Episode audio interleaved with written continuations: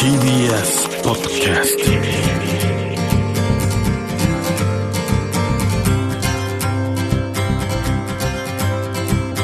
トおはようございます。石川みのるです。日曜日のこの時間関東2500個の酪農家の皆さんの協力でお送りするこの番組。飲んで応援もう一本。絞りたての話題をお届けします。石川みのる Dairy Life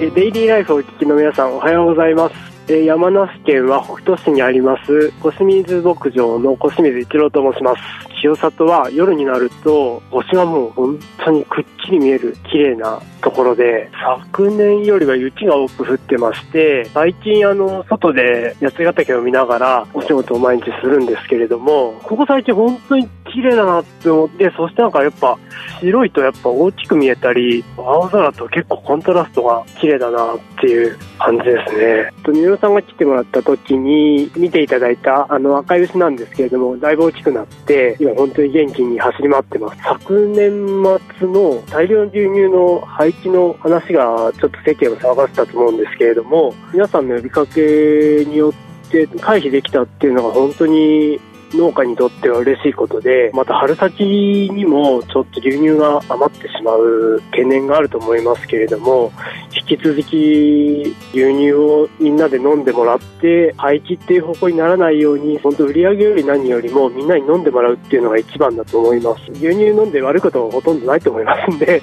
うちの子なんか特に2歳になったんですけど、寝る前に最近牛乳を温めて、蜂蜜を入れて飲んでるんですけど、本当にぐっすり眠ってくれるんで、あの牛乳を飲むといいこと結構いっぱいありますんで、春休みの期間中もぜひあのお家の方で飲んでいただきたいと思います。えっと、番組であのアフガニスタンへの支援をされてると思うんですけれども、えっと、実は僕もちょっと文房具も集め出してまして、僕も何かしら協力しようかなと思ってます。えっと、僕らの農家でできることで考えれば、えっと、僕たち中里の農家が絞った牛乳をミルクプラントで使ってもらっているんですけれども、えっと、そのミルクプラントで作ったヨーグルトやチーズをアフガニスタンへ支援していただいた方々にほんの気持ちではございますがお届けするという形で協力できればいいなと思ってます。三浦さん地元の FM でデイリーライフが聞けるようになりました。昔のラジオ番組を思い出すような感じで嬉しく思っております。あのまたあの北斗市だったり山登りに来た際はぜひあのミルクプラントだったりあの小清水牧場の方に来てもらえると大変嬉しいと思います。小清水さんありがとうございました。アフガニスタンの子供たちの支援ご協力くださった中から抽選で20名の方にこの清里の豪華乳製品をセットでプレゼントいたしますのでよろしくお願いします。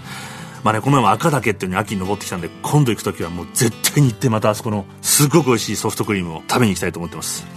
でこの番組で初めて訪れたのが小清水牧場でその時はお父さんの代だったんですよね。でその時に初めて教えてもらって僕は感動したんですけども清里はもともと火山灰でできた土地で痩せていたと作物ができなかったので酪農が始まったと。で酪農が始まると牛が糞をしてそれで土ができていって今の豊かな高原野菜とかがねできるようになって牛が土を作る。今これが再注目されています。カリフォルニア州が運営するヘルシーソイルズイニシアチブ健康な土作り構想というものがあります。まあ、農地などを適切に管理し土を健康にすることで土の中の有機物を増やしていく、まあ、そうすることで大気中の温暖化ガス炭素を土の中に吸収して閉じ込めておくことができると。植物は二酸化炭素を吸って酸素を出します。分解しづらい二酸化炭素の分子を分解して炭素を自らの葉や根に貯めて成長させるのに使います。でこの過程で余った炭素を土の中に貯蔵しておくのがこの仕組みです。まあ、こうすることで土は地上の75%の炭素を貯蔵していてそれは植物や動物の貯蔵量の3倍これをもっと増やせる。それだけじゃなくて土の中の有機物が元気になれば作物の栄養価も上がります。フィルターの役割も果たして水の浄化にもなって保水力も高くなって土は自分の20倍まで水を保水することができ有機物が1%増えるだけで保水力は3.7%も高くなります、まあ、当然砂漠化も防げて野生生物の多様性も守れると。でこれに牛堆肥が貢献してるんですけども具体的にはまずカリフォルニア州は50の農家に協力を依頼してそのうちの一つ北カリフォルニアガスティンのダグローさんのアーモンド農園には5万ドル600万円ぐらいを支給しています。でこのお金を使いローさんは近隣の酪農場から出た牛糞堆肥をトラックで届けてもらって州のガイドラインに沿って正確に農園1エーカにつき5.3トンずつ牛糞堆肥をまきます。次にずらっと並んだアーモンドの木々の一本一本の根元にクローバーの苗を植えていく。理論上これでなんと大気中から年間1088トンもの炭素を土に吸収することができます。ローさんはそれだけじゃありませんアーモンドの花が散った後もクローバーの花々がミツバチの餌になるから助かるよとも言っています人間が手を加えることで環境が良くなることもある人間も環境の一部自然が豊かになれば人間も一緒に豊かに暮らしていけると思います石川實 Dairy Life. Dairy Life. Dairy Life. Dairy Life. 石川實がやってます Dairy Life。先週について今朝もこの方々をゲストにお迎えしています。シネマトグラファーの仲程長治さんと Us 4 西表事務局松島由布子さんです。おはようございます。おはようございます。おはようございます。今週もよろしくお願いします。よろしくお願いします。お願いします。でまあそういったあの美しい自然と豊かな文化があるのと同時に、まあ、もちろん問題っていうのもあって漂着ゴミ、うん、海を漂ってるゴミが流れ着いちゃう島。でまあそれを島の方ボランティアの方あの町を挙げて清掃活動もかなり行ってるんですけど、まあ、いたちごっこなので、都会の 生み出したものが大量にあってそれにまたその観光できたりするとは自然求めてきてもやっぱりここに自分たちの生活の何かを変えないともう間に合わないんだなっていうのに直面させられる感じが非常にしました、まあ、同時にこの「 Us 4 西表」っていうのは自分たちが西表じゃない僕たちがどうにかしないと先ほどの文化や自然がなくなっちゃうっていう、はい、やっぱり島で活動されているゴミを集めていらっしゃったり、うん、山猫の交通事故の防止の運動をされたりとか、はいはい、まあ、たくさんの方があの自然環境保護の活動をされていて、うん、まあ、そういう方々のお話を聞くところから始まってで何かサポートができることがあるかっていうところで一緒にこうワークショップをやったりとか、うん、私たち自身がエシカルツーリズムということで、はい。まあ、思いやりと敬意を持って旅をしましょうという、うん、エシカルツーリズムっていうのがありましたけど、はい、エコツーリズムっていう考え方を、はい、1970年代にもこの西表が日本初なのは日本初絶対、はい、日本初で。環境に負荷をかけずに観光してもいいよというか一緒にできるよという発想を。金星さんがまあ立ち上げメンバーのお一人であるんですけれどももともとその島おこしをしようということで、うん、あのふるさとの島に帰ってきて、はい、でまあ、北海道の方ですとかいろんなあの観光やってる方を西表に呼んであのかなり大きなフォーラムを何回か開いて勉強会をしたそうなんですね、はい、で、まあ、これから西表の観光はどうすればいいんだろうっていうことを、まあ、いろいろ考えられた時に、うん、やっぱりその他のどこにもない自然があって文化があるからここにしかない観光を作っていかなきゃいけないと。なぜならその時そのマスツーリズムのもう全盛期でリゾート法ができてどんどんどんどんリゾートホテルが建っていく全国的に立っていくのでこれと同じことが西表でもし起きてしまったら本当にもう西表の自然が成り立たなくなっちゃうっていう、まあ、危機感もあって、そのエコツーリズムという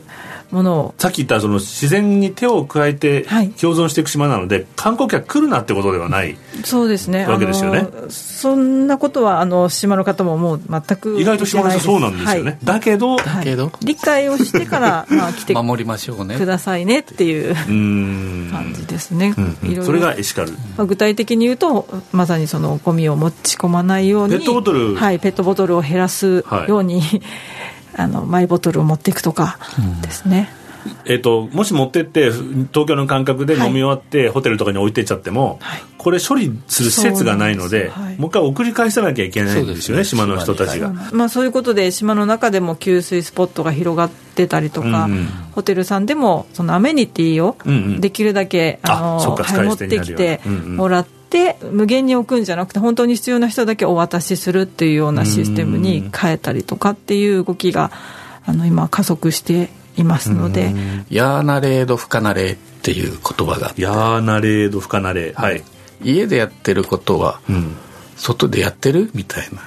だからそんなゴミをさ家で捨てないでしょ、はい、金星さん 明子さんにしても工房に来て「はい、ああそうね」ってペットボトルを言って、うん、そのまま置いて帰る人ああもう二度と来ないでねっていうふうに僕たちには合図しますね。あと山猫とかも追っかけて見に見に行きたいかない方がいいですよね。そうですね、ね、もうぬいぐるみを買って カバンに入れてもう会えないもんだと思って。3年間撮影していて、うん、まあ会えたらいいよねっていう気持ちで追っかけたりは一切しなかったんですけど、うん。えー、偶然に出会ったのは1回、えー、それ以外に2回ほどその交通事故があって、うん、だから40キロで走りましょうっていうのを一応歌ってるんですけど、はいはい、ステッカーもいっぱいありました、うん、環境省の皆さんと話した時に僕たちも気をつけているのは40キロ以下でも40キロ出した時でも、うん、その道の周辺側溝あたり、そこはいつも気をつけて見てる。飛び出してくるから、っていうのを頭に入れながら西表の道は走ってほしいですよね、あの最後にこうお二人にとってこう西表島ってどんなところですか？私は深呼吸をしに行く島ですね、なんか酸素とか空気が濃いっていうか色も濃いし。確かにそう思いました、うん、八重山の神様が最後に残してくれた島かなって思いますね。やっぱり今後近世が言うように300年もそのままだと大丈夫じゃない？っていう島の自然があってこその自分たち。島とともに荒勝利。島とともに荒勝利っていう。島とともに生きていきましょう。生きていきましょうっていうお言葉をまあ本当によくおっしゃるんですけど。なるほど。まだまだお聞きしたいこと尽きないんですけども時間となってしまいました。石上のデリライフ先週に続きシネマトグラファーの中戸長司さんとアスフォイル表事務局松島由布子さんをお迎えしました。3週にわたりありがとうございました。ありがとうございました。ありがとうございました石川實 Dairy Life Dairy 石川實がやってまいりました「Dairy Life」この番組では皆さんからのメッセージをお待ちしておりますメールアドレスは milk アットマーク TBS.CO.JP です。そして3週にわたって紹介いたしました Us 4 西表をサポートしている KEEN のシューズお好きなのを2名の方にプレゼントいたしますのでよろしくお願いします。アフガニスタンへの子供たちの支援もまだまだ続いています。詳しくはホームページをご覧ください。島と共に荒勝利って言葉を教えていただいて、まあ、島と共に生きていきましょうと。まあ、今のこう僕たちにこう問われていることを考えるとまさに地球と共に荒勝利を今ね考えなきゃいけない時代になってるんだなと思ったんですけども夜明けのこうマングローブのに行くと本当に生まれたての空気が濃いっていうのがこれがないと生きていけないんだっていうことが理屈ではなく直感でわかるんですよね。あの僕には英語を教えてくれたり人生の大切なことを若い時に教えてくれたアメリカ人のおじさんがいたんですけどもある時そのおじさんが変なこと言い出しまして「言う勉強する時は寒いぐらいがいいんだぞ。寒い方が頭が冴えるから。哲学者はみんなヨーロッパの寒いところの人だろう。変な理屈だなと思ったんですけども、まあ、確かにフランスとかドイツとかね。ちょっとこう騙されかかっていたんですけども、まあ、そのままなんとなく納得いかないまま大人になってある日こうハワイのミュージシャンの人たちといっぱいインタビューをする機会がありまして、まあ、アロハの精神とかについて文化についても質問していたんですね。美しい花々毎日見える虹。それらの中で暮らしていると人間にとって人生にとって一番大切なものっていうのは分かるんだと。いうふうに教えてくれまして。その時気づいたんですけどももし北にしか哲学者がいないなら南には詩人がいっぱいいるんだと、まあ、互いにこう真実を見抜いている。